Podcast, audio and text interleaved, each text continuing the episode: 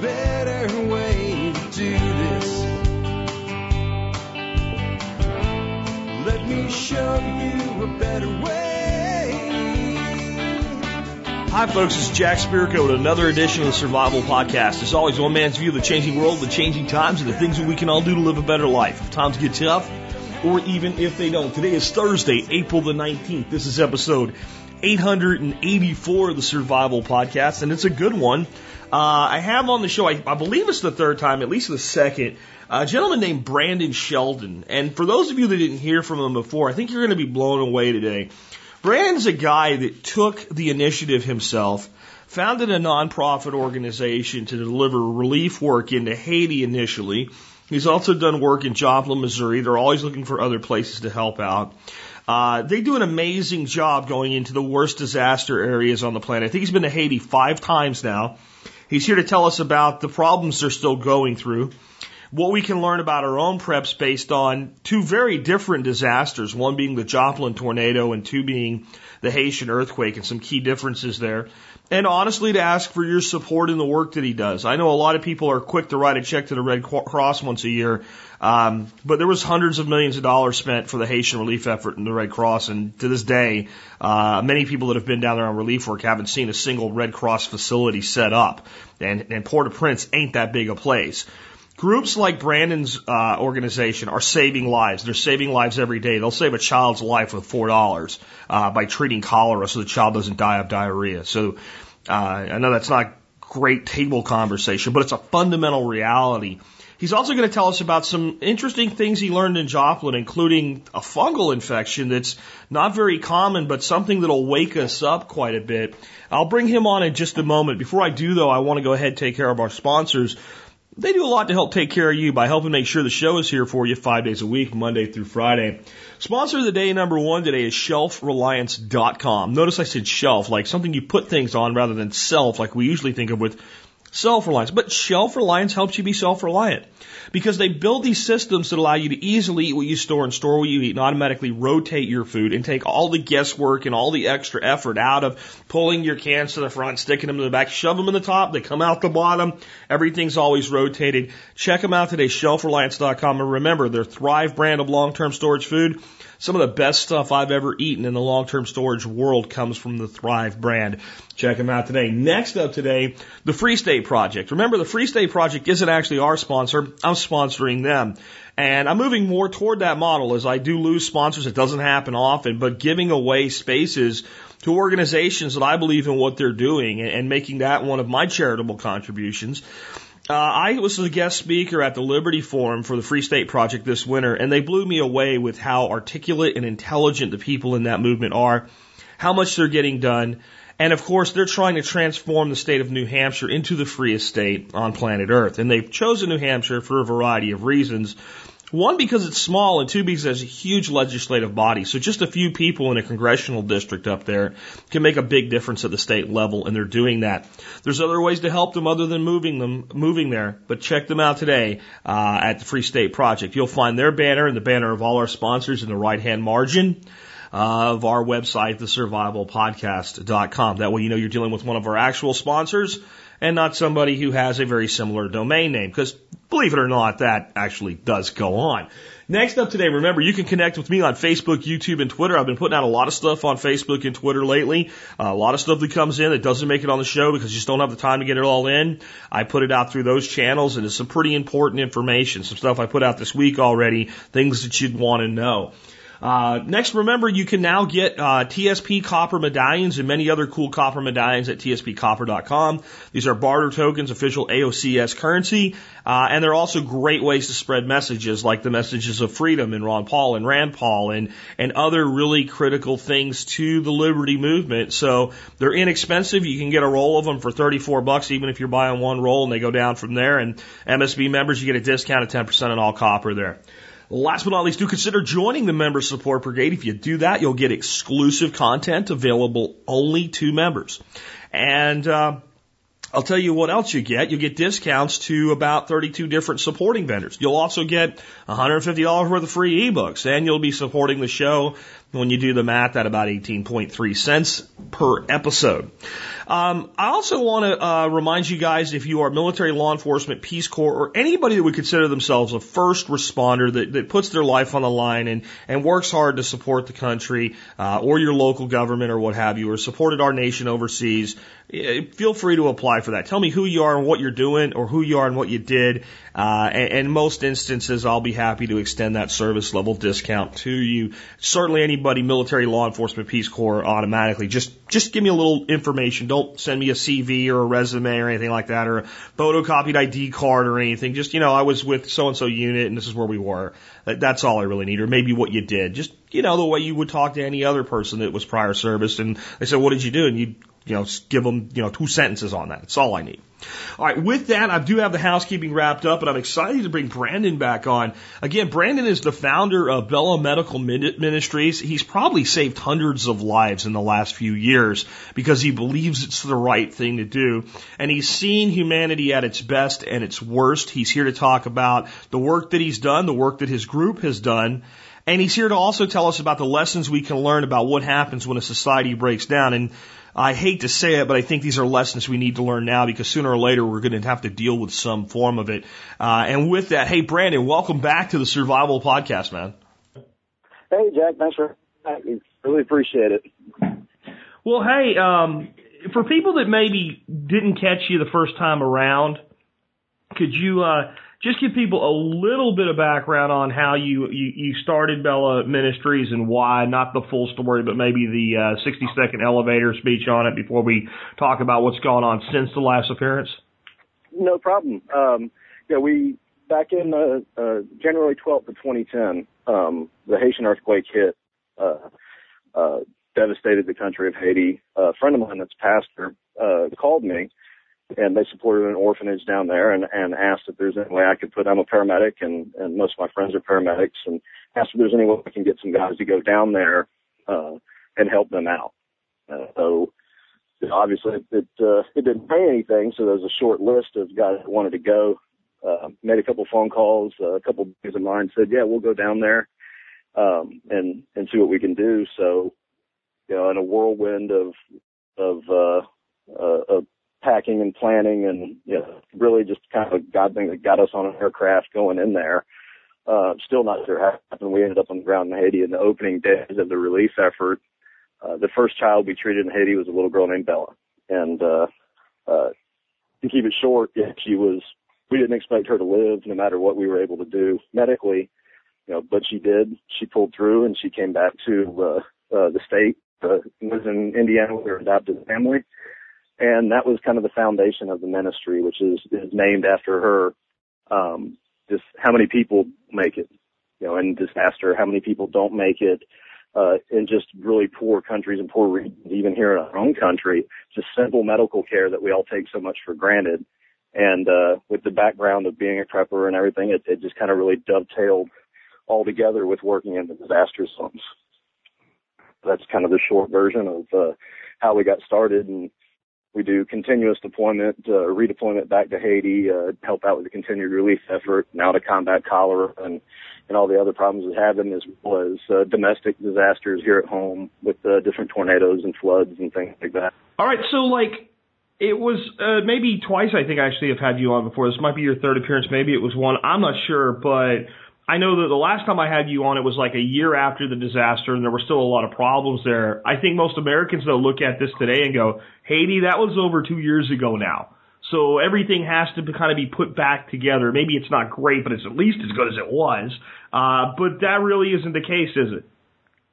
No, Jack, not at all. It's uh, uh the Haiti two years after the quake uh, is really not a lot different, and in some ways, it's a lot worse than Haiti one year after the quake or Haiti two weeks or two months after the quake. It's it's uh, been a very you know educational experience from a, a, a prepper standpoint, you know, and it's been very um, I don't say beneficial, but it, it's just to be involved in the continuing relief effort down there is definitely I, I feel like it's done more for me, you know, uh, personally than than I can ever than we can ever help down there necessarily. But uh, uh, but from the standpoint of when it, what it looks like when it all falls apart, you know, and everything, you know, the government wasn't on the best day prior to the quake wasn't was on shaky ground and and afterwards even with new presidents and everything else it just doesn't it hadn't made any difference you know and and watching the outbreak of disease that uh, uh, these refugee camps that still have hundreds of thousands of people in them are uh, uh it's just you know un, unbelievable to uh uh to watch that kind of downward slide of a country that used to be it's always been the poorest nation in the western hemisphere um, but but now it's it's uh, walking through some of the tent cities. It's it's like anything you've seen in the worst, you know, uh, uh, Road Warriors survival movie. Just the way people are forced to live. What kind of security issues is that creating down there? I mean, I, I guess the security issue is there's there's little to no security. That's the exact problem. Um, the the incident uh, uh, the, the happened or incident of, of rape within the camps is through the roof. Uh, it's it's not even really tracked. You look at the numbers that you know you see on on uh, Amnesty International and different things, and if you look at the actual numbers, and they're nowhere near the true numbers because so many of it, some so many incidents go unreported, and that's rape, murder, robbery. But the Haitian people know it doesn't make any difference if they report it. And in some cases, you know, the perpetrators are the people who would report it too. You know, unfortunately, uh, from a security standpoint, living in one of those camps, it, it just like, you know, take the Superdome, you know, post Katrina and just, you know, make it exponentially worse. Um, you know, yeah, I think what we had with the Superdome was things being exaggerated, and and what we have with Haiti is things being largely understated. Exactly, I, and I agree. And, and you know, obviously, I I uh, I've been to Haiti. I, I was blessedly in the uh, Superdome after Katrina, but um, I'll say this much: it, it doesn't matter how well equipped our teams are when we go into those tent cities. You know, your head's on level. Uh, a day's worth of preparation with working with the people in charge of that that tent city, um, the kind of unofficial mayor of it, just to go in there in a safe and and and you can you can bet your last dollar that we're out of there well before sundown because it's a different world.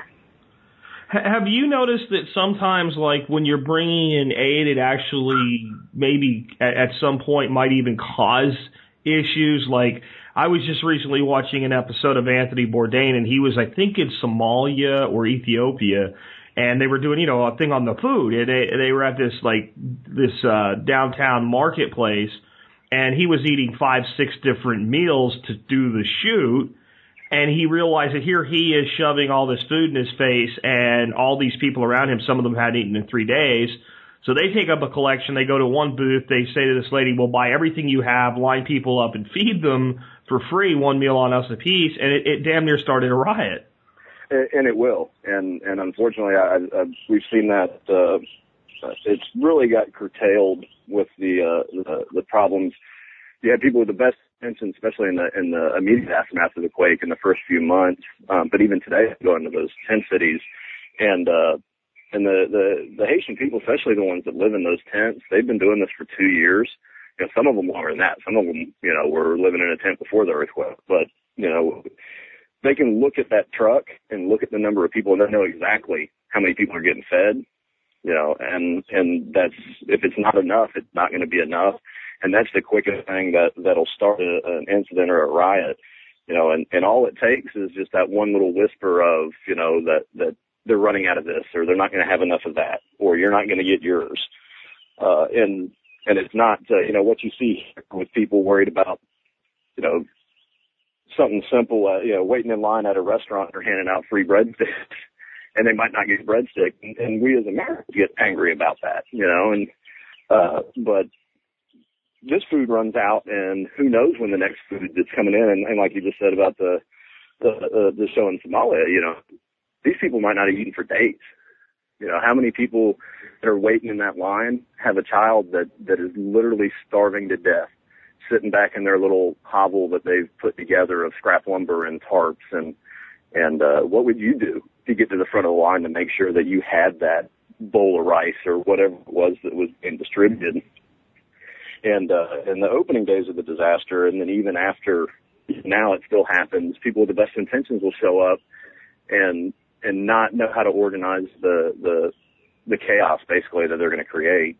And, How do you do that? I mean, what what what do you do to prevent that from happening? Because I'm sure that many of us are concerned that at some point in the future, because we're prepared, we may be the people standing at the front of the line handing food out instead of in the line getting the food in, in some scenarios we could deal with here. But at the same time, one of the reasons people aren't willing to share isn't because they're not willing to share some of what they have.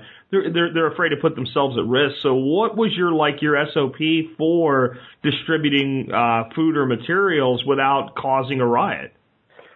generally the way, and that's what I said, you know, to, even today to get into the tents, um, uh, to, to do any type of aid distribution, um, which has gotten more and more difficult from a regulated standpoint. Uh, some of these tent cities, the, the Haitian government doesn't want where they're at. They want them bulldozed down, and they they have done that in the past. They've you know, run a bulldozer through and smashed them flat, and they just will have nowhere to go. Um, but uh, for a time period, you could not you know, it was illegal in Haiti to do any medical aid, to distribute any clothing, formula, diapers, food, anything to certain tent cities. They, they, you just couldn't do it. If you got caught doing it, you'd be expelled from the country after a They were like trying to starve them out and get them to go somewhere else. Um, the theory behind it being that a lot of people came from the provinces, came from kind of the, what they call the countryside, the rural areas of Haiti after the quake, because they didn't have anything out there and they knew that they would be able to get aid and food and, and clothing and everything in Port-au-Prince. Um, and that's true. And you, and you do meet people that have done that and everything. And, and, uh, you spend enough time down there and you recognize, just like here, you recognize a Southern accent or a Texan's accent or somebody from the North. And it's the same thing. You're there long enough, you recognize the different, and you can tell when somebody's not from the area. And the Haitians can really tell. Um, uh, but for the most part, that, those are a very small number of people compared to the hundreds of thousands that are still homeless. I think the last number I heard was somewhere in the neighborhood of, of 600,000 still in, uh, in, in the tents themselves. Uh, but every tent has, uh, every city has a, a, a mayor and they can be anywhere from a few hundred people to tens of thousands of people. And to get in and do that in, in one of the cities that's not already organized and has regular aid, um, you have to go and kind of meet with that one guy, the mayor, uh, so to speak, of that tent city that has the people's respect, is in a position of leadership. And you meet with him and you tell him what you want to do, how you want to do it. And, and he will go about securing an area, saying, okay, this is the area you're going to be in. Like with our med, med calls, he will go around to, and send his kind of lieutenant or other leadership people out because they know the people that are sick because everybody will get in line. You know, it, it doesn't matter if they're sick or not. Everybody wants something because they don't know what you're giving out. It might, might drink of water. You know, it, it might be, you know, who knows? You know, when you don't have anything, you'll get in line for whatever it is. And, uh, they'll go and try to, and get the sickest individuals, sickest children. We only want to see the, the children, pregnant women, and the elderly first, you know, and anybody with the open wounds, mm-hmm. uh, that we need to try to head off infection. Uh, most of the tent cities already have a separate area where they keep people that have cholera. Every tent city has cholera in it. Um, and we deal with that separately. That's a lot easier to deal with because n- nobody that doesn't have cholera wants to come to that area um, sure. at all. But sure. but you, you have to organize it. Uh, we bring in all our own equipment to set up kind of a mobile clinic, and we set it up. Several of us that our entire job, unless there's a a major uh, major emergency that comes in or just something that, that as medics we're more familiar with and, and as having so much time in country we're more familiar with than some of our other volunteers. Uh, a lot of times in those settings we won't practice medicine or there might be six of us there that have been there multiple times uh, and have specific skill sets and one of us is practicing medicine the other five or, or are literally standing security. And a big part of it is if you walk into those places wearing shorts and flip flops, you know, and, and your, you know, New York Yankees t-shirt, you're to have problems just because you look. You look easy. You know, mm-hmm. it, it'll take what you got. If you want, just, you know, we've had comments made about the, the pictures. They don't, you know, that we, of us in country don't look like missionaries at all. Um, but if you're wearing, you know, pants, boots, you know, you have a smile laid across your neck, you know, you have a, a quasi-military look to you. You know, you're young, you're halfway decent. You're not young, but I mean, you're you're military age. You know, you don't have you know hair down the middle of your back. Not that there's anything wrong with that. I know some great docs with long hair, but it, it just the the ones that'll just run up and grab something won't run up and grab something from what they think to be, you know, group of Marines standing around. They'll yeah, so you, it's better to look like you work for Blackwater than the Red Cross, is what you're saying. Basically, yeah. If you're in those tent cities and in those situations, that, that's you know, it's just the the matter. And that's in Haiti now. If you were to work, and we have friends that do work in Afghanistan, friends that do work at, in conflict zones, different story there. You know, the last thing I want to look like in, in Afghanistan is I, I don't want to stand out and look like, hey, I'm here as a soldier. Sure. So, sure. uh, but in but in Haiti, the the biggest thing is, is just getting that that one-on-one time with the person that runs it. If you just walk in there, you're going to do more harm than good because you're going to start a riot, and people are going to get trampled, and women and children are going to get hurt, and people are going to get stabbed over what you're giving out. You know, and, and unfortunately, it happens a lot. It really does.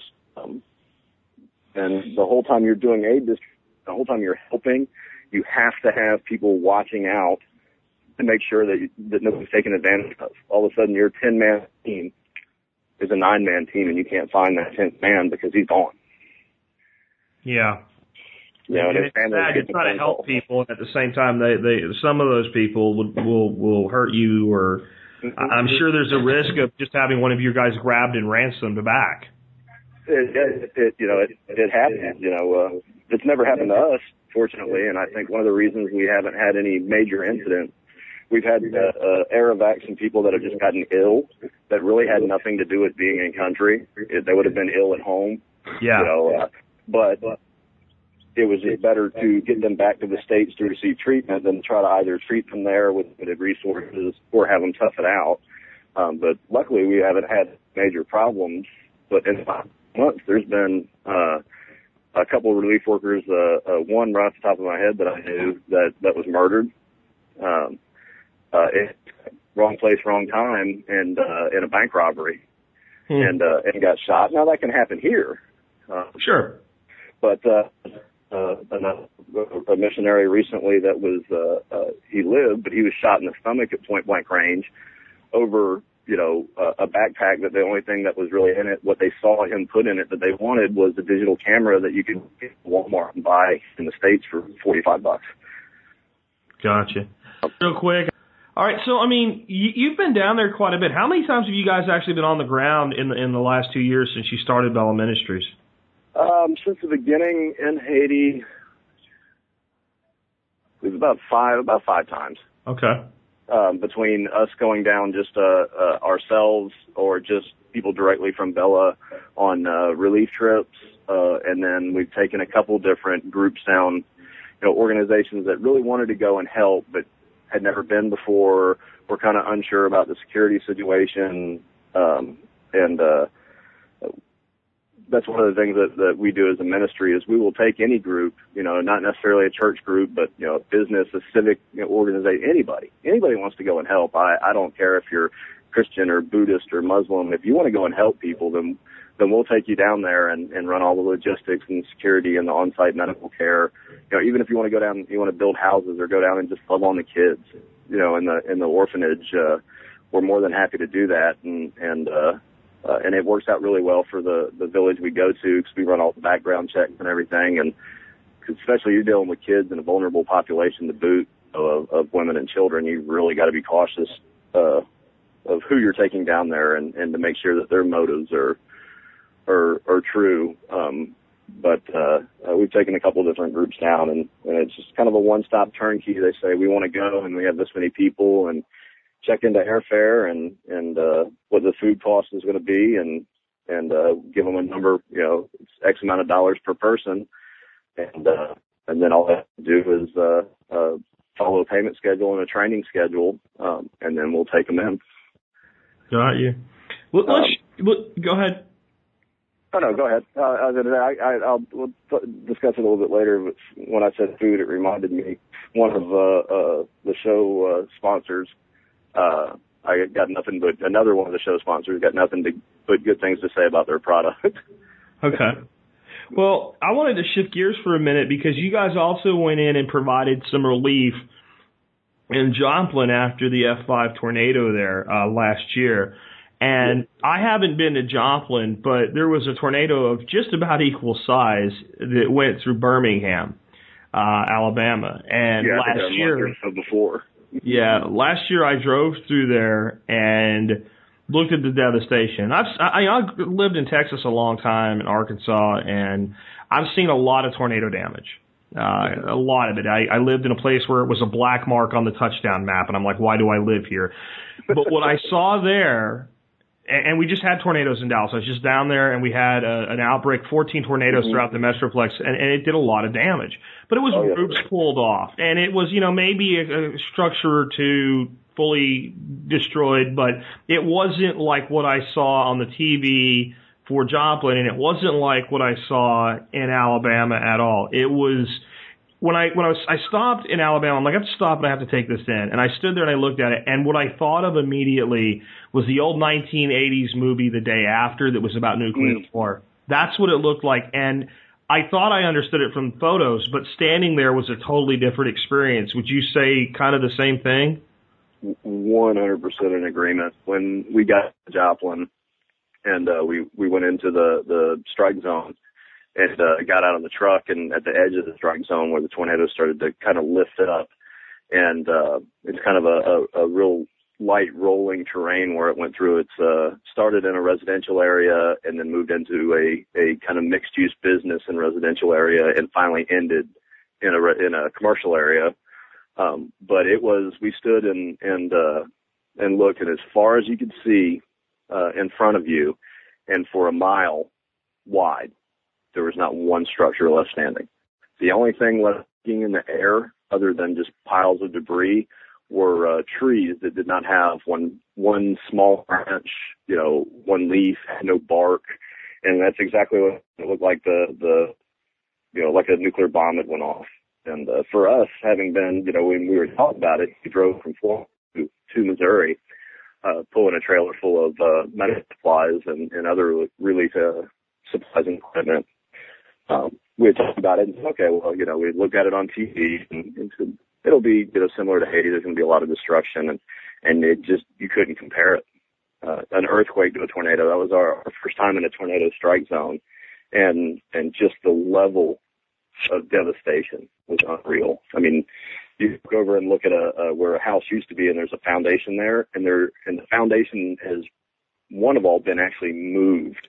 You can see the the compacted earth where it's been moved, and there's pieces of the foundation missing. you know, where, where it where it sucked all the the plumbing pipes, even the copper lines sticking out of the ground, or or either bent over or ripped out of the ground. It was unreal. And I'm always amazed in those events, and, and no disrespect to anybody that was was killed or seriously injured in any of them, but how many people aren't?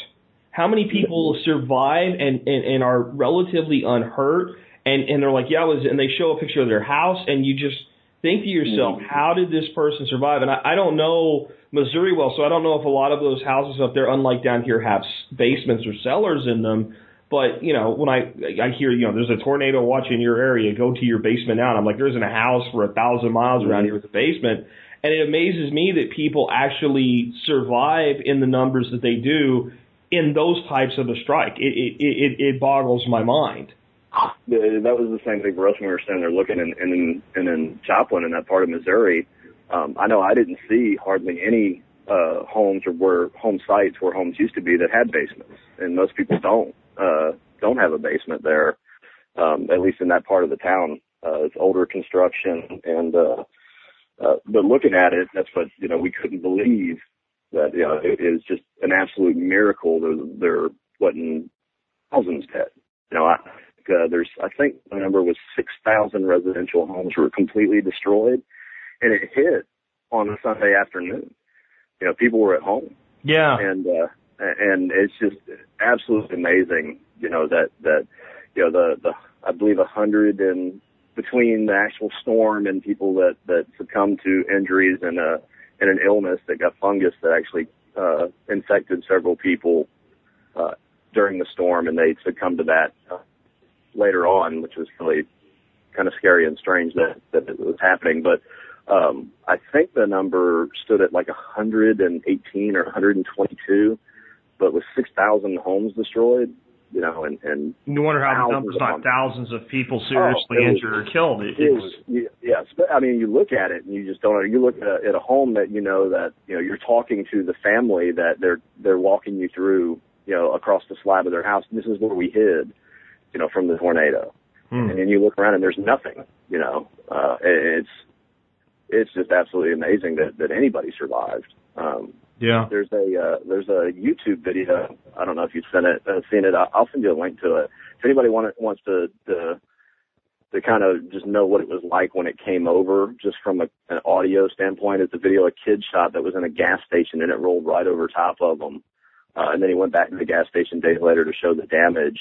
Um, you can't see anything because all the lights are out and everything, and they hid in the beer cooler, and everybody survived. It is one of the most terrifying things I've ever heard in my life. Yeah.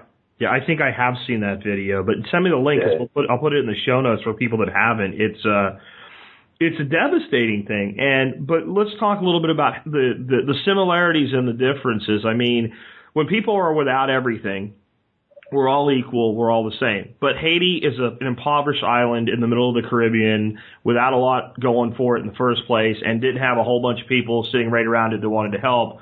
Joplin, Mhm. Missouri is sitting in the middle of you know the, the southern part of the United States, which is some of the greatest people on the planet Earth live in the southern United States, and there were all kinds of people that wanted to help, and yet you had this completely overwhelming event. So, what things were the same and what things were different? the things that were, that were similar or the very similar, you know, would have been that opening kind of 24, 48 hours before um, all the aid poured in, and, and obviously they were in a better situation because they already had, you know, uh, well, a they had a fire department, they had EMS services, they had police, they had a hospital. Uh, even though there, there's two hospitals in Joplin, and uh, uh, one of them took a direct hit from the storm and was the building. That was the only structure that you could see the strike zone was this this big shell of a hospital, and it looked until you get close, and it was a shell, no glass in it. Literally, you know, you you read the stories. We talked to one of the ER docs that was on uh, on staff that night um, uh, that the storm hit. But patients literally being sucked out of windows, uh, just just horrific stuff. But the, the uh, uh, so they did have an operable hospital, and they had a trauma center the region's only trauma center that, that luckily was outside of the strike zone. Um, but you, so you did have that that initial surge of uh, of people coming in. The, the the strike affected, what I understand, about a little bit less than a third of the town uh, that was really hit.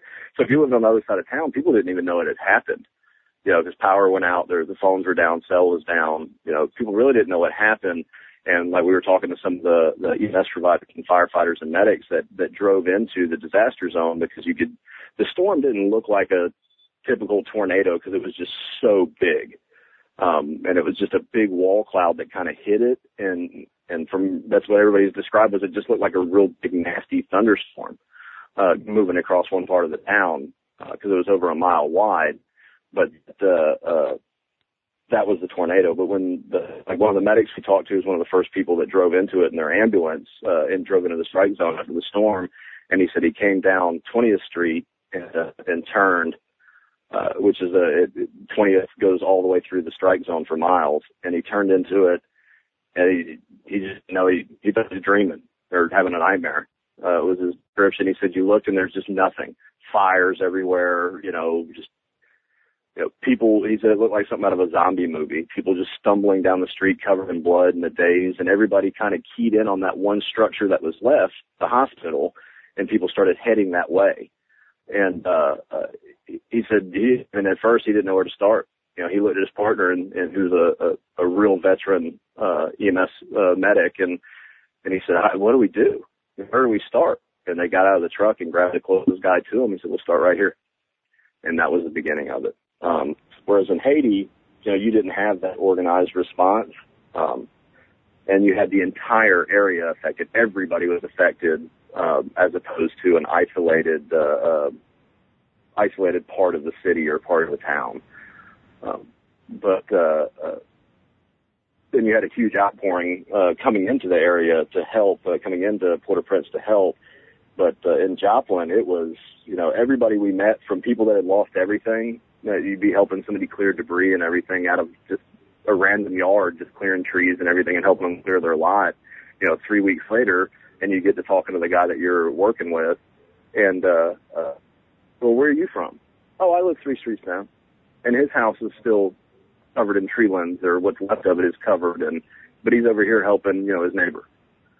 You know, and when they get done clearing his lot, they'll go over to the next neighbor, and the next, and eventually they'll get to his house. You know, I met people from Joplin, Missouri, you know, all the way from California, us from Florida. We met a guy that just threw a bunch of hand tools, you know, shovels, rakes, chainsaws in his truck and drove from Alberta, Canada, just to come help.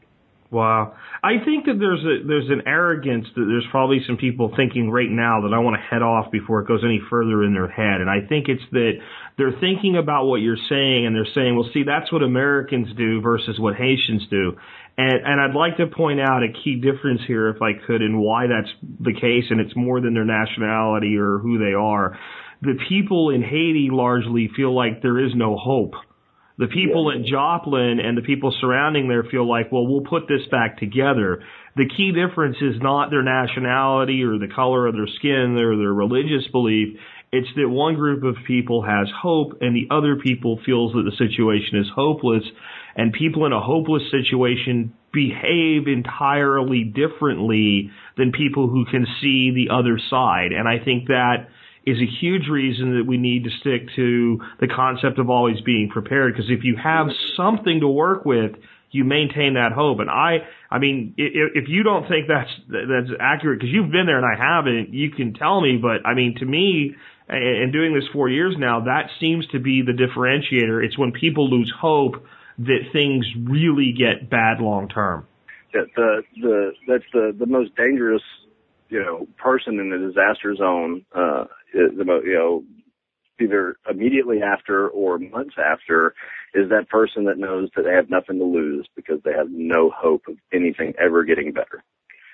And and that's the you know in Joplin, you know, you have, you know, homeowners insurance or even if you don't you know that, you know, I'm gonna go to the shelter tonight and have a place to sleep and a warm meal to eat, no matter what.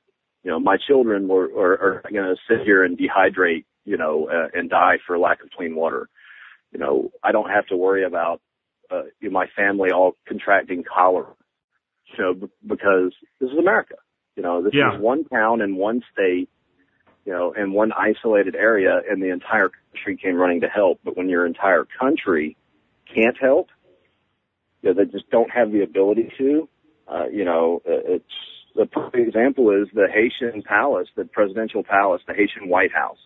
The only difference between when I first saw it days after the quake and when I saw it just a couple months ago when we were down is the rubble's cleared up and there's not an armored personnel carrier sitting on the front lawn. The front of it's still gutted. The building is gutted. It's, it's how the presidential palace has not been rebuilt. You know, so that would be like if a disaster happened here and people went in and raided the White House, and not only did they exactly. do it, but two years later they hadn't even put it back together yet. Now, two years later, there's still 10,000 people living in tents, you know, the equivalent of the Haitian Pennsylvania Avenue. They're living across the street from the palace in tents. Two years after the disaster. And you can understand where the hopeless feeling for those people yeah, come from. Yeah, they're looking at if the government can't even rebuild, you know, their own house, who's going to rebuild mine? How am I going to rebuild mine? There's no work, you know. There's there's no. It's just hopeless. You know, and, and it really, and it, that's really the difference is the lack of hope. And, and you get into different cultural things and, and that came into play, you know, with, in Haiti, I didn't see people coming from other parts of the country to come to Port-au-Prince to steal. Hmm. You know, we saw people coming, you know, that were, you know, really down and out, rural, poor, living in a, you know, in a, in a dirt hovel, in the countryside, and they said, "Well, I can live in a dirt hovel in Port-au-Prince, but at least I know I'll be able to get food and water for my family through aid distribution." So some people actually saw it as an opportunity. Oh yeah, definitely, definitely, and and, and same in Joplin. You know, the the from the, all the LEOs and, and the other in the the MPs that we talked to that were there and everything.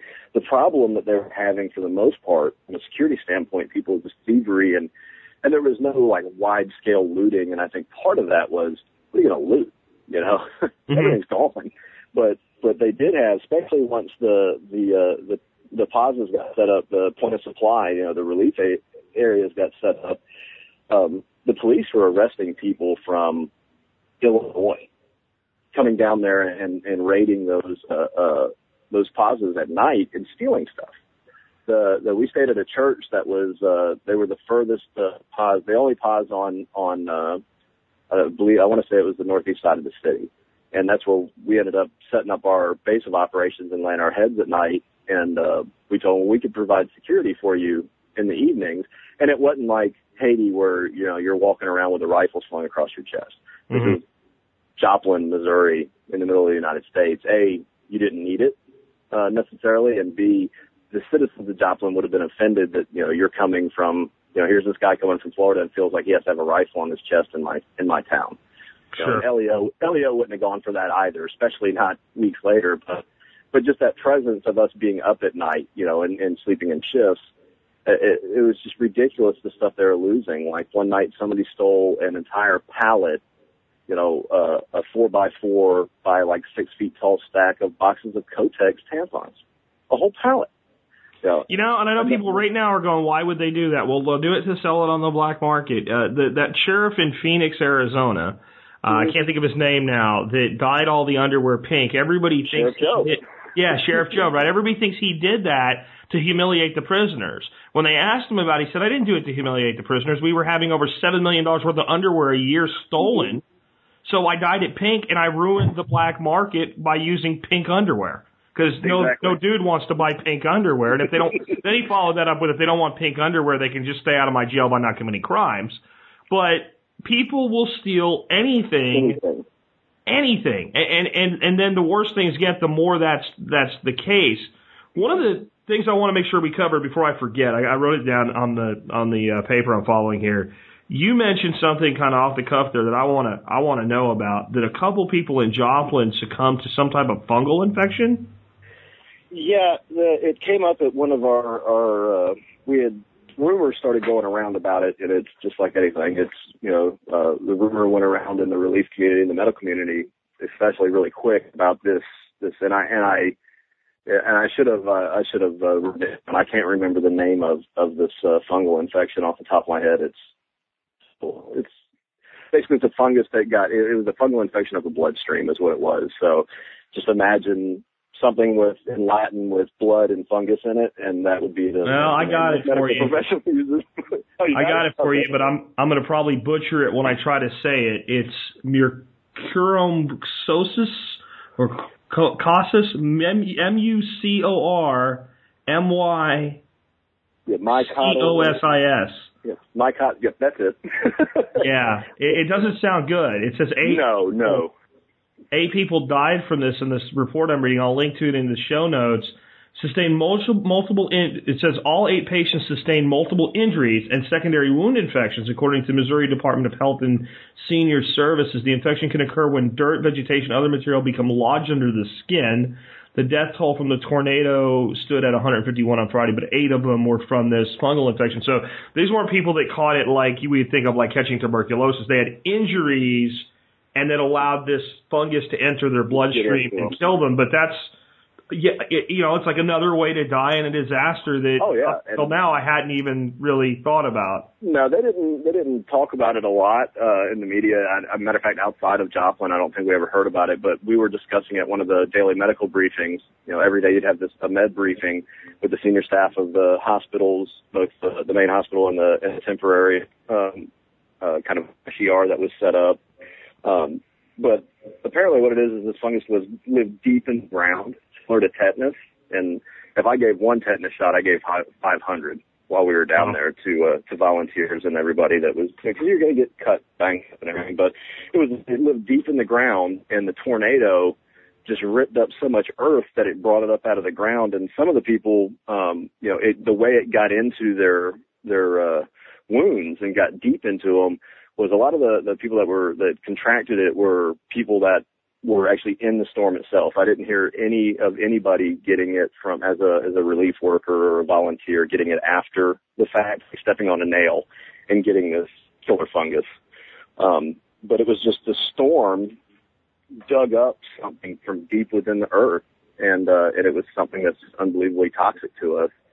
Well, I And, mean, the uh, me- the message there is don't assume that you know everything that is going to No. be dangerous, right? You have Yeah. that that's something that maybe nobody even would have thought about uh, before this happened, and that just begs the question: when something else happening somewhere else, what else can can cause things Mhm. like that? Well, e- exactly. You know, is how much stuff is out there that you know we have to worry about as preppers and, and stuff that we know about, but how much is out there that we've never even heard of? It's science. You know, I, I believe that when I when they were initially talking about it, it was so rare. I know CDC sent out a team about it. I know that because we did see them in the hospital. Um, it is just something that's just an ultra rare occurrence of it, in Maine because the ground doesn't get churned like this, and and people don't get literally impaled by small fragments of soil, you know, moving at 300 plus miles an hour. Um, yeah, absolutely. Um, as you were working in, in in Joplin, what were the the biggest needs that people had? uh, for the most, uh, food and water was not a problem.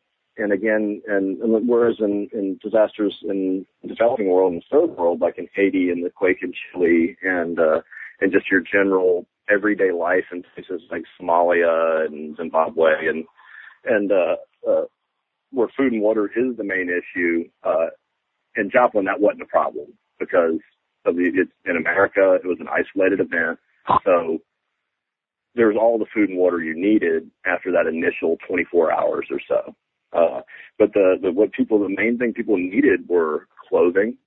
Um, the children needed just, just a toy, just something that was familiar to them, um, that they could hold on to. Uh, I mean, just the most basic things that we completely don't think about day to day that we just, you know, I hate to sound cliche and say that we take for granted, you know, our everyday lives, but that's what it is you know, something as simple as having a clean shirt. You know, uh, the vast majority of these people that lost everything, literally all that they owned, all they had left were the clothes that they had on when the storm hit. Uh, you know, so many people didn't even have their wallet.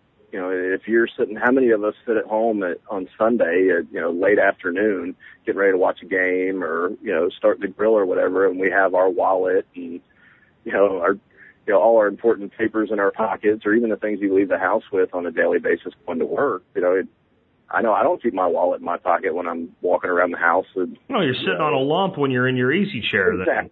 exactly. Exactly. You know, and, and this storm came out of nowhere with almost no warning and, uh, and just obliterated, obliterated thousands of lives, you know, So in, in a matter of minutes. So it, it seems that you know, I mean, the only thing we can do because I get a lot of questions about tornado prep, especially this time of year, is that we have to take some of our stuff and put it somewhere else. We can't Yeah. have everything in one place. Uh, you know, our grandparents told us not to put all our eggs in one basket, but but they might have meant it a little bit differently. But it applies here because you know my wife pointed this out to me. She said, you know, this is she pointed this out back when when Haiti first happened. She said, if any of those people you know did what we do and, and stored stuff, it's all gone anyway. So you have to create redundancy there of some clothing and and stuff like that. Because even like if people keep bug out bags in their vehicle or whatever, a lot of these people their vehicles were gone. I mean, they were Yeah. taken up and thrown Oh, yeah. away. yeah, a lot of the pictures that we have are, are pictures of, of you know uh, school buses and Suburbans and you know large vehicles. I mean, hell, there's a fire truck that they found three miles from the fire station. A, a pump truck. Oh, my God. about a heavy piece of equipment. You know, the the the backup generators at the hospital, two of them. I think one of them was. uh it was, I mean, you're talking about these massive, you know, 15 foot by 15 foot, you know, by 12 feet, just these massive generators. Two of them, a backup to your backup. One of them they never found. Yeah, I under, Yeah, and- understand and- that. I mean, And the, the, so, yeah, if, if you didn't have off-site, you know, if you didn't have off-site storage of things that you would need, there's nothing you can do. I, I it's like, if you didn't have a, a bug out location outside of the affected area, it didn't matter how much food or water that you had stored. Uh, or how much of anything else. It, it, in Haiti, it didn't matter because now it's buried under, you know, the cinder block 25 walls. tons of, uh, of rubble. And Yeah. in Joplin, it didn't matter because, you know, it might be in Kansas. Yeah, I mean the the one the the storm breakout they just I mentioned that they had in Dallas, the one storm that went and crossed I think it was Highway 20 or 30. There was an FJ, uh, one of the, the Flying J uh, truck stops. Mhm. And and it was throwing 18 wheelers into the air and spinning them around and tossing them away like toys and that was an EF3 and and what you Mhm. were witnessing there was the results of an EF5 and it, it, the, the difference there is a magnitude I don't think most people can even get their head around No. uh, so it, Yeah. so I mean that's the only thing I can ever because I get the question all the time whenever I'm interviewed or whatever. What do you do for tornado prep? And my my answer is no matter if if you're living in a high risk area, you've got to get some offsite storage. One hundred percent, and and one of the if you're if you live in a uh, and this is for everybody. uh, You can live in the most non-prone to natural zone area on Earth, uh, or if you live, you know, where the the black strike dot is always on the map for tornadoes, or if, you know, like us here in Florida with hurricanes. If you're only going to do one thing uh, for your family to prepare for natural disasters, put together a documentation kit. We saw so many people that were just in such bad shape and just suffering after the fact because they couldn't prove who they were. Yeah, you'd mentioned to me before we started that that this was a place where what I say about making sure you have multiple copies in multiple locations and have everything from identification to copies identification, account information, phone numbers, routes, all that stuff would have paid huge dividends. Um, I'm sorry, Jack. I couldn't. Uh, I couldn't hear anything that you just said. I, what I was saying is Now I got you. Yeah, what what what I was saying is you you said to me earlier before we got started that this was one place where the concept of having the documentation that I talk about, phone numbers, routes, uh, eh, you know, uh, uh, account numbers, copies of identification, all of that stuff would have paid huge dividends. Completely. You know, we, we, we saw so many people and talked to so many people that, you know, they couldn't even start the insurance process. They could not go and start getting, you know, uh, they couldn't go access their money that was in the bank across town that was completely unaffected. You know, there, it was just such a major, major hurdle for them to, uh, to, to have to overcome because they had no way to prove who they were. The only way they could prove who they were was their word you know, and then unfortunately in today's society, you know, and, and for good reason, because how many people, you know, came into Joplin and got caught in Joplin trying to say that, oh, I lived here and I need, you know, to access my bank account or, you know, uh, I live here and I need, you know, help. I need aid for this, that, and the other, you know, Sure. fill my car with supplies.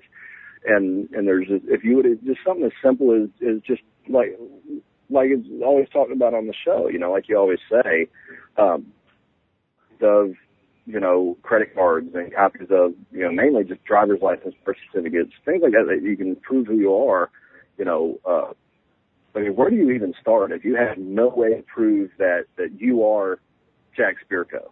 You have no, not one piece of paper left in your life that says that.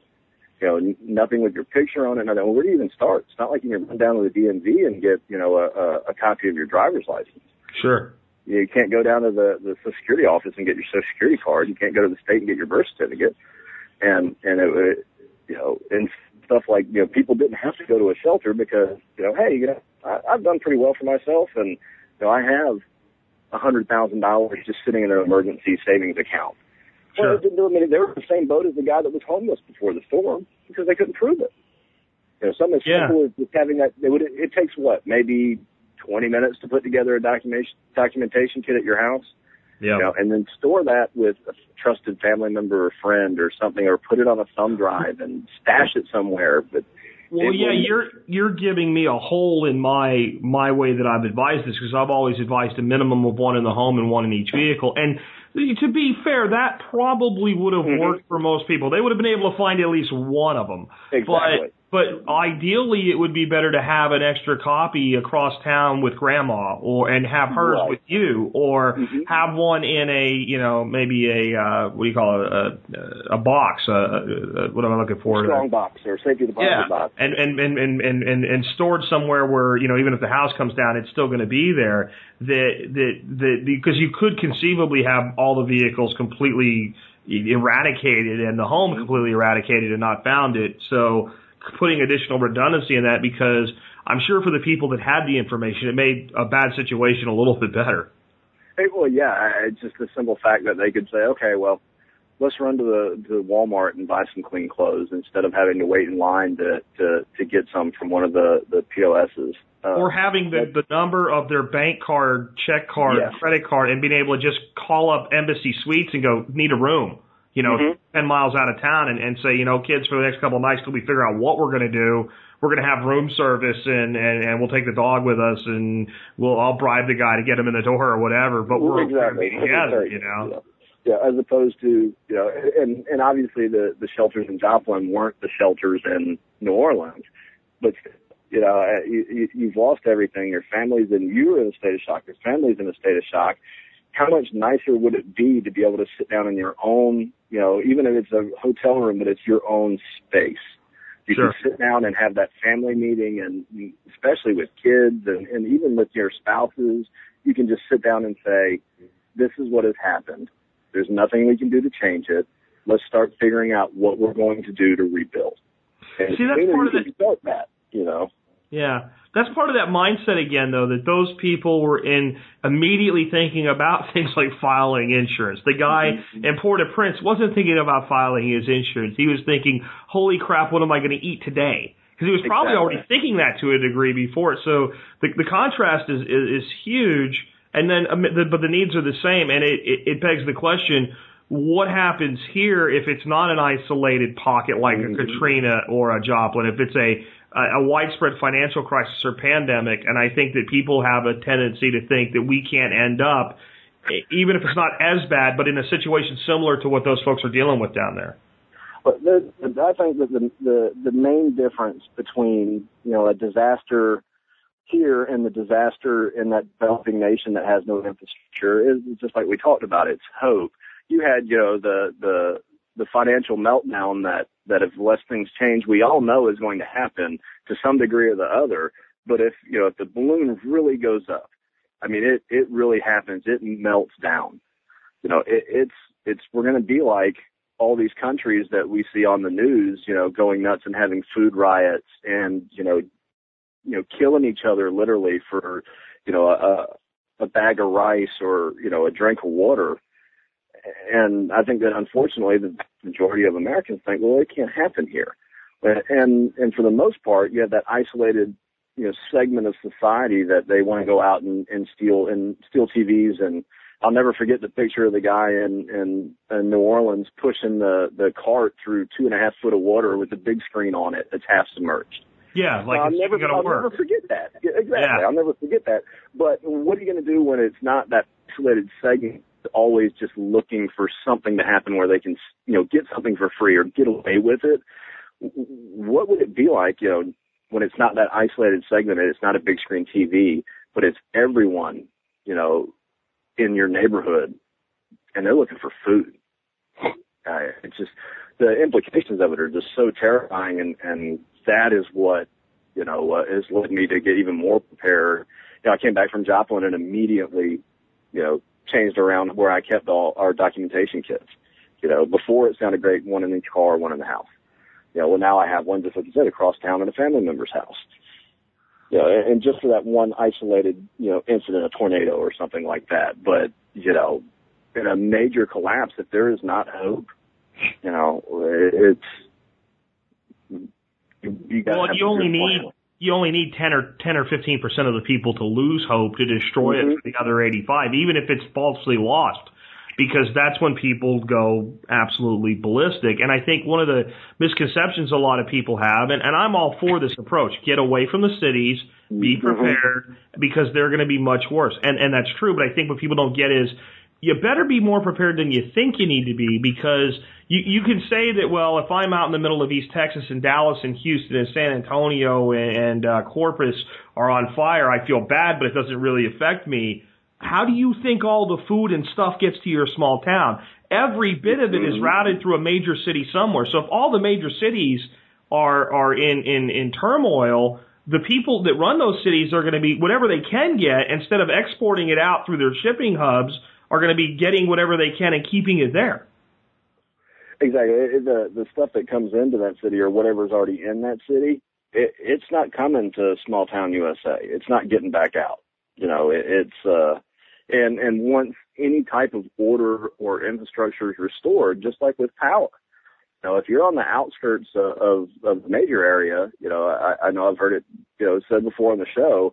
If you're in an area that's population 25 homes compared to the population of 5,000 homes, who do you think's getting their power turned back on? Yeah. Uh, it's, it's, you know, that, and who do you think, who's the aid going to first? Who's the food going to first?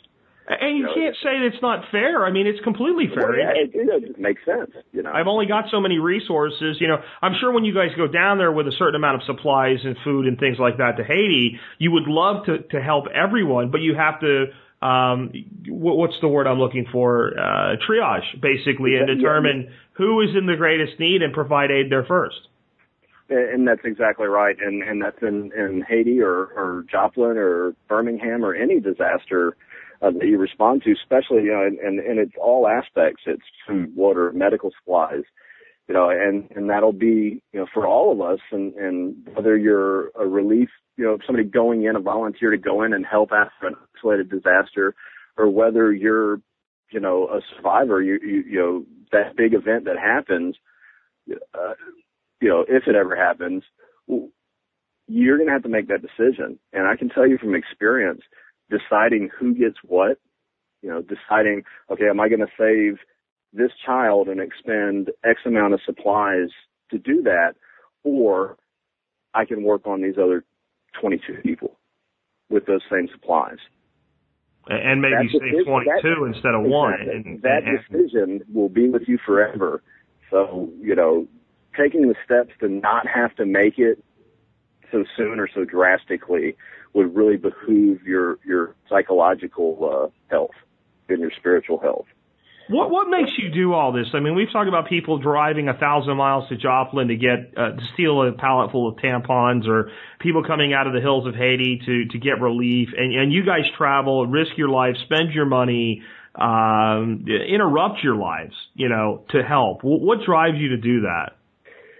I think that that that you know. Uh, part of it is a, just a spiritual thing for for me and some of our other guys. Um, and, and some of the some of the guys that go with us, some of the people that deploy with us and everything, they're they're not religious people at all. They're not you know Christians. They're not Buddhist, Muslim, whatever. They they just do it because they have the feeling of have this skill set, you know, or I have an abundance of whatever it is, money, food, whatever, that I could bless these other people. I can help these people.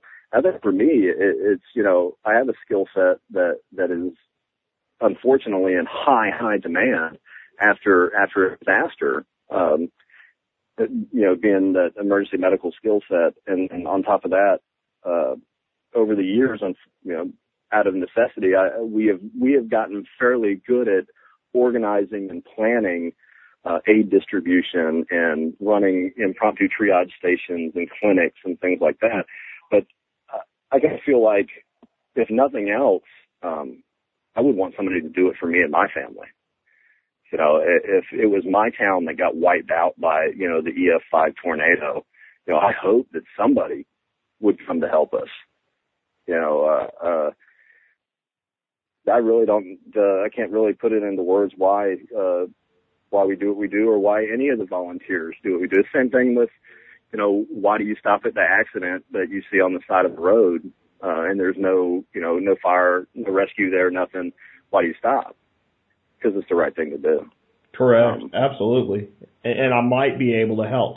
I mean, that's exactly. what I've always looked at is I might be able to help, and if not me, then who? And in the time it takes for the next person to show up, somebody could be dead. And, sometimes you can help people. Like you're in a car accident. There's times where if somebody will stop and just put pressure on a bleed, you can keep that person around long enough for a guy like you with more training to show up. And if you don't stop, then who's going to do that? Not the guy that's laying in the car bleeding to death. He's not capable. That he's, you know, incapacitated. And you guys do a lot with a little. I mean, the last time I had you on, you were talking about you guys put in a well and water treatment system with like a few thousand dollars. Yeah, that that was from from the this community this community did that. This community has made a, I mean, it, you can't even, uh, us here at home, we, we really, in the States, we really can't understand what something as simple as what so many of us have in our backyard. So just a well, you know, that, that pours water out of the ground, uh, what it means to people in developing, developing areas. You know, now that's the difference between them hiking some of them miles, walking miles to get a couple buckets of water out of a river that, that's going to make you sick. You know, it was fine before the earthquake, but now you know that, well, if I don't drink it, I'm going to die. But if I do drink it, I might die. You know, it's kind of that roll of the dice thing. Um, but uh, and then and then you get into the filtration system and everything, and, and especially now in Haiti with cholera, um, which is something that as preppers we need to think about uh, the long term and those those diseases, those illnesses that will that come from just a, a lack of infrastructure, a lack of, of real sanitation. But anyway, the the community has impacted people's lives that I can't even tell you how many people, thousands, yeah, thousands. Uh, you know, if if the people impacted in Haiti could could have odds and internet connections, I guarantee that the the communities, uh, the forums would be uh, a little bit more interesting. Might be broken English, but there'd definitely be some some thank yous going out, and uh, uh, there'd be some more downloads. well, um, but it doesn't take much to make a difference. Uh, it's you know anywhere. It doesn't matter if it, it's Haiti. It doesn't matter if it's Joplin. You know, uh, it doesn't take a lot of money. It's not a matter of, of throwing, you know, millions of dollars at a problem. That's been done in Haiti. Billions of dollars have been thrown at the problem, and, and that's where the problem is. You've put such a large amount of money in there with no plan for what to do with it. You know, the, your best bet is small, organized groups that that are willing to put boots on the ground and shake hands with the people, and you know, start the eyes on the babies, and uh, and, and actually do that one-on-one care. That that's where the difference was made. Yeah, I mean the money that went to the Red Cross that did or did not eventually get there didn't seem to do much from what I can see. Um, I, know I don't know if it's still true now, but I know at, one point when I had you on the show, you said that uh, having been there several times, you had never even seen a, a, a Red Cross tent or setup at that point yet. In spite of the fact that hundreds of millions of dollars were given by Americans that wanted to help, and the amount of money that was given to the Red Cross, you could literally have repaired the entire place. Haiti's not that big a place. It, it, it, boggles the mind. So, I mean, I'm really happy to hear that this community's come through to help you out, and I'm hoping that today they'll do that for you again because I know the work you're doing is real and meaningful and impacting people's lives. And I know when you guys get some money, you guys put it to work because I hear people, you keep saying the word deployment. And, and my thing, folks, is to make sure you understand what deployment means. Deployment means they get their stuff together, they get on a plane and they go, and they're the ones doing it. It's not like a military deployment where somebody has all the logistics set up for you and you just show up and go. These guys are doing this stuff out, you know, out of their own sense of obligation and duty, and, and that's what what Brandon's you know uh, charity is all about is putting that that to work. So you actually have a new low cost way that people can kind of help you guys on an ongoing basis, right? We do. Um, uh, it's something that we we came up with, and and lots of other organizations have done something similar. Um, uh, the the thing, it, like you said, with deployment, the only thing that keeps us from from going to uh, more disasters because uh, uh unfortunately they happen all the time. You, I mean, look at the the tornadoes over the last two months. You know, there's been several. I think there's been what three towns in the uh, Indiana Kentucky area alone. You know, not even counting Illinois the week before, they're completely gone. You know, and they're just small towns that are gone. You know, and, and you know Joplin is still in the process of being rebuilt. You know, uh, obviously all the debris cleaned up, but it's a, a you know, it, the need is ongoing always, and it's not just uh, just Haiti. Haiti is need where if you're there, you know, if you have the financial means to get there, and uh, and and a medical skill set, at least with the cholera outbreak, but but you will save people's lives. It is 100% guaranteed that every time that that you go into those camps and you go into those cholera clinics, that people are dying, you know, in a scale that's just unimaginable. And, and the numbers are just so under, underreported. But the, what we came up with, what we do is, is called the brown bag campaign. And what we're asking people to, people that want to partner with us, you know, and, and, uh, and help us get to these disaster zones here at home and abroad. because um, the only thing that keeps us from going to more stuff and, and deploying more often is it's just financial. And the only money we need, there's not this overhead. I, I Bella doesn't have this big staff of guys that you know sits around and just waits for something bad to happen and collects a paycheck. You know, we're all volunteers. You know, um, we don't have big whiz bang command centers and you know uh, these really cool four by four Humvee ambulances. You know, we rolled the Joplin in my buddy's truck, pulling my old tool trailer, and we just jammed as much relief, medical and and uh, and uh, physical relief as we can gather up and put in there. Um, but the brown bag campaign is, is once a month. Um, bring your brown bag your lunch. Bring your lunch to work, and whatever that that uh, that money that you normally would have spent at lunch, the cafeteria, McDonald's, uh, I hope you don't even eat at McDonald's, but anyway, wherever you would have spent that money and, and all you have to do is you go to the website, you click on it, there's a drop down, you can, you know, it's five, ten, fifteen, you know, a dollar, it doesn't matter. And it's a subscription service. You do it once, you know, it, and it, and it bills on a monthly on a reoccurring basis. And obviously anytime you decide that, that you don't want to do it, you can, uh, you can stop it, but, uh, you can just shoot, shoot me an email and that's it. But, you know, and it doesn't, it's not much. It's five bucks. What's my five dollars a month going to do? Well, five dollars doesn't do a whole lot. Five dollars will save a child's life uh, from cholera, 100%. It'll provide the electrolytes. It'll provide the the IV fluids. It'll provide whatever you know the child that child needs. It's five bucks. Um, but if we had, you know, instead of one guy doing it, if we had a thousand, you know, if we had ten thousand, you know, uh, ten thousand people at five bucks a month, you know, Bella Medical Ministries, you know, we could go into disaster zones and we can go into these, these areas of just abject poverty. And it's not just Haiti and, you know, Swaziland, Africa, and it's Appalachia. It's right here in my city, a, a part of town called Middleburg, where there's an epidemic of undiagnosed di- diabetes that's killing people, and they don't even know they have the disease because they don't go to the doctor, you know, or they're homebound. Um, but you know, uh, all I can say is, is, is, uh, if you want to donate your money and see where it goes and be able to call the organization you're giving it to or email and say, what are you doing with my five bucks? Then I'll show you. You know, if you want to come and say, hey, you know, I, I'd like to go on one of these trips to Haiti or, you know, be on a deployable list to go help out here in the States, then shoot us an email. You know, it'd be a godsend for us we would love to have as many volunteers as we want. I don't care if you want to go and hug babies and hold hands with people and just tell them that, you know, I'm sorry that, uh, that your house is gone. But I, I'm here just to listen to you and help.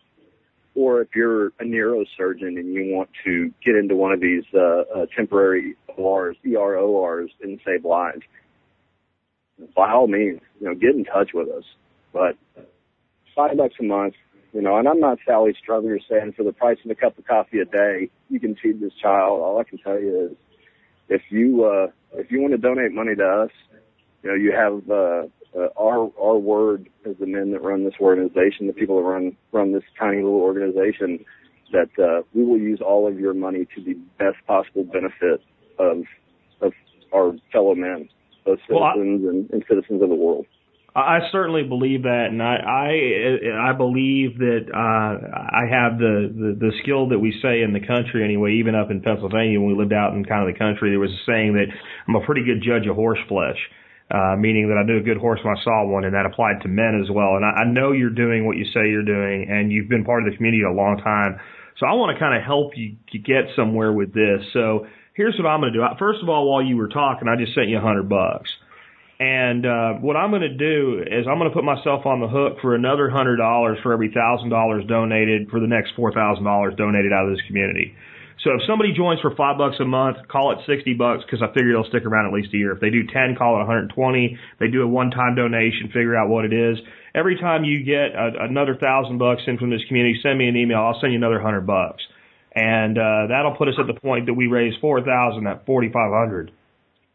And uh, I think I think that's uh, that's a reasonable goal for us. I believe we can do that, and I think that'll help a lot of people. Um, I don't even know what to say, Jack.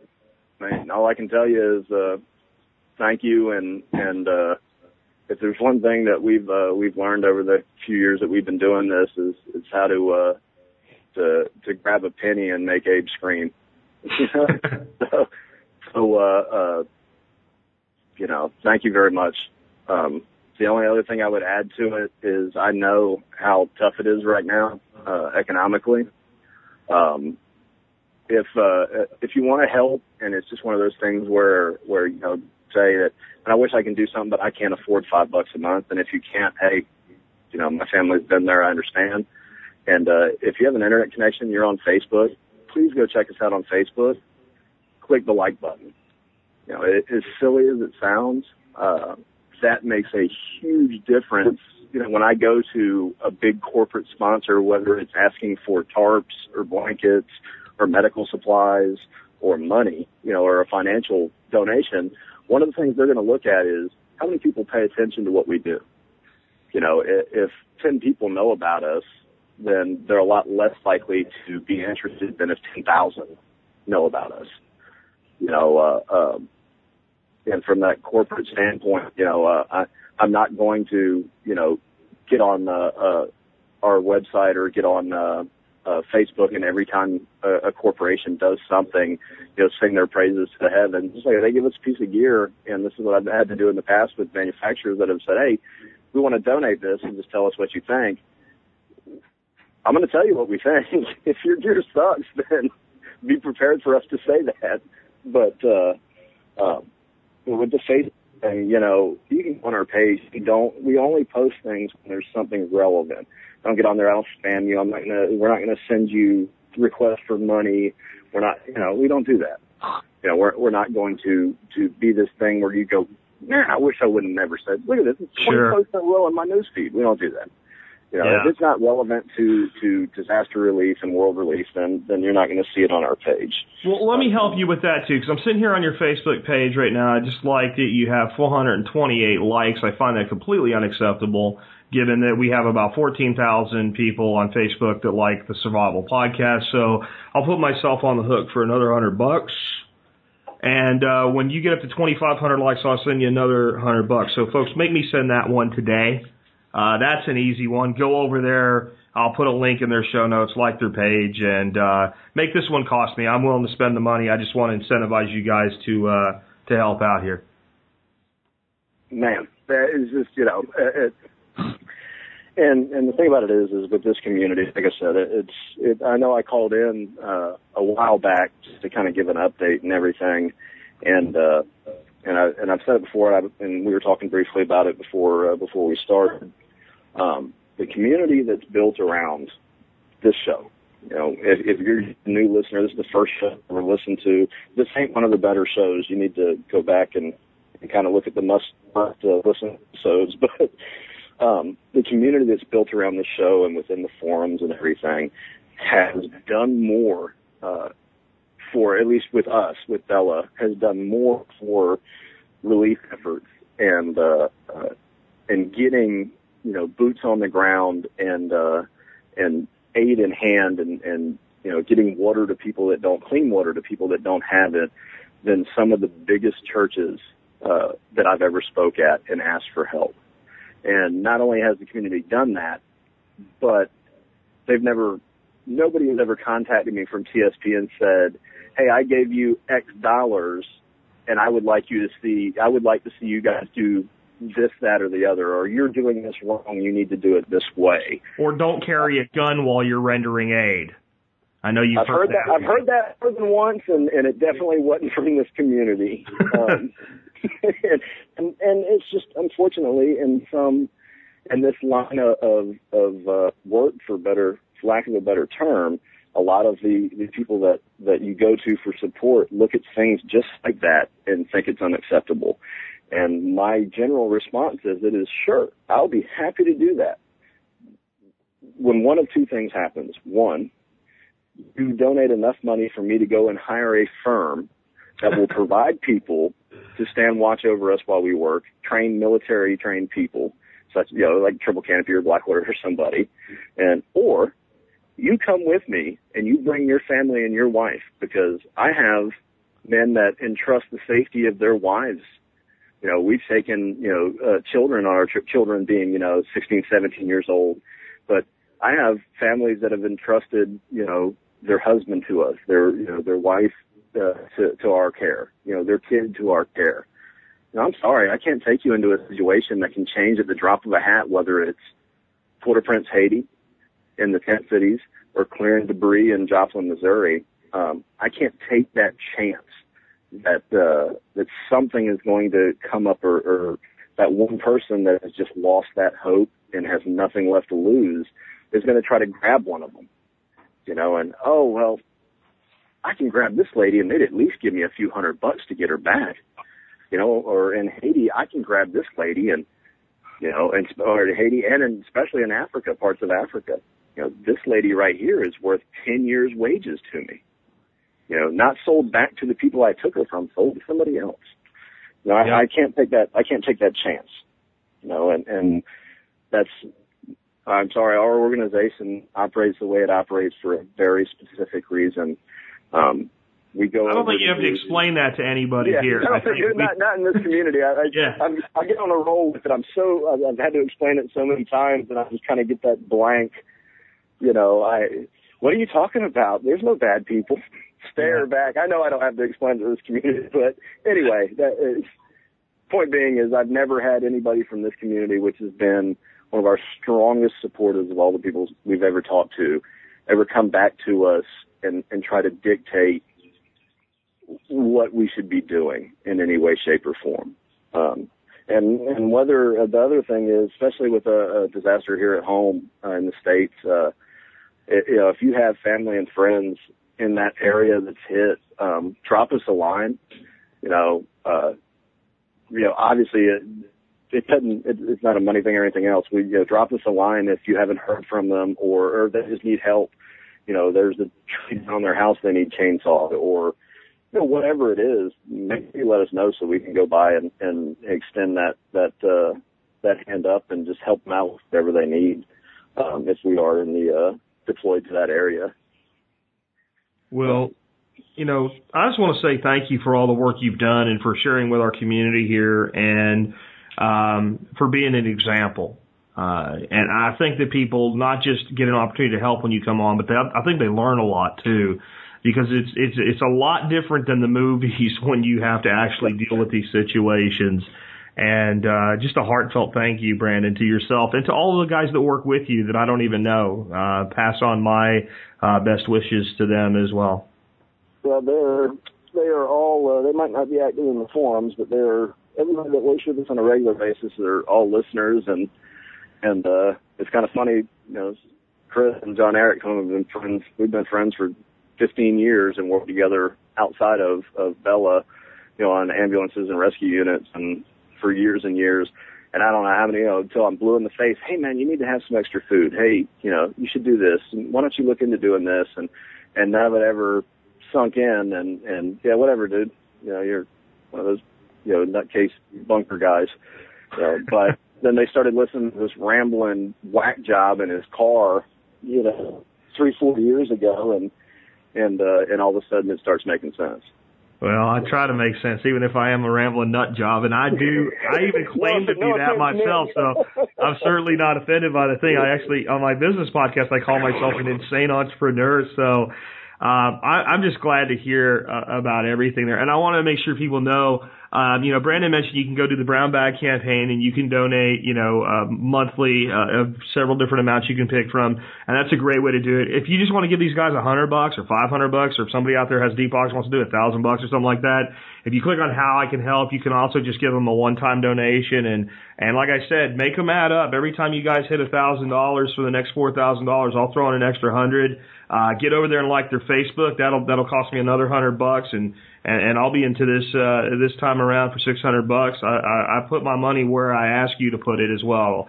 Uh, so please help these guys out and, and make sure you realize if you're some people don't just don't like to do something monthly, but they'll even do more at Right, one right. time. So make sure you know you have two options there. And and those of you using PayPal, if you're worried about like canceling a subscription or anything, you just log into your account. Like Brandon said, if you email him, he'll do it for you. But any subscription you have in PayPal, whenever you decided you've done it long enough, you could just log in, look it up, and cancel it from your end. It's real easy. It's one of the reasons I prefer PayPal over credit cards, which I find to be evil. Uh, so, so anyway, Brandon, again, thank you, and I and I hope folks, uh, I hope folks make me spend my money before the weekend is over. right. The, the, I, I I hope so too. You know, I, I'm when I started doing this, it, it was very difficult for me to say, you know, hey, you know, we could really use use uh, your donations and we'll be good stewards of them.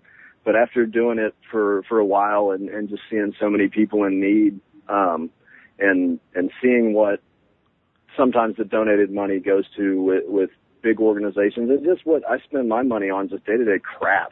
You know, uh, I I got no problem asking anybody anymore, saying, you know, hey, if you want to kick, kick us a couple bucks, you know, if you want to send us a quarter, I, you know, whatever you want to do. Uh, let me speak up for you there. Please, guys, please, if you're going to send Brandon some money, send him more than than, than let's say three bucks because to, because to run the transaction costs about a dollar forty four minimum on PayPal. So if you give him a dollar, you're actually going to cost him forty four cents. So yeah, probably. Let, let's let's break that. the three dollar threshold at least on on that.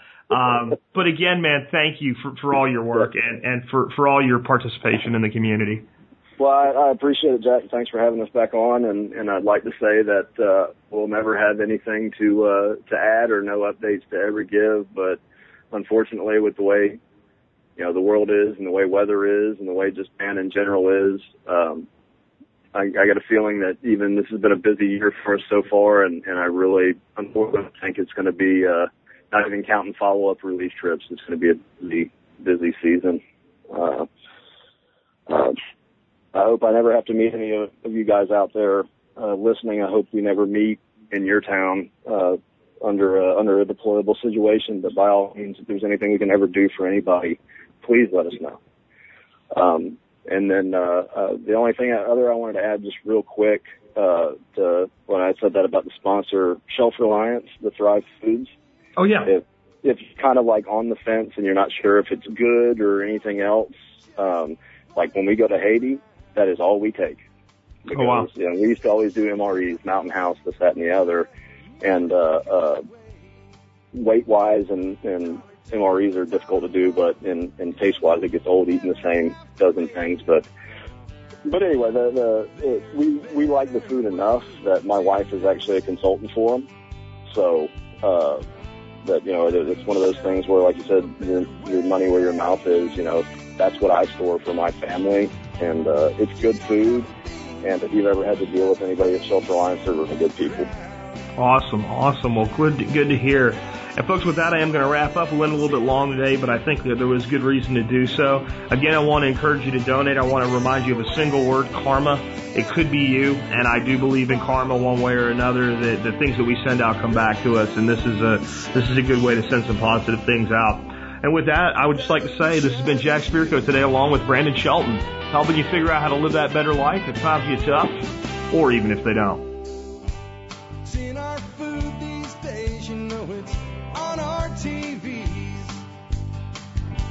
Sometimes we forget we are what we eat. I don't know the answer. It's like there's nothing I can do. It's the price we pay, I guess, when we follow all the rules. There's a better way to do this. Let me show you a better way.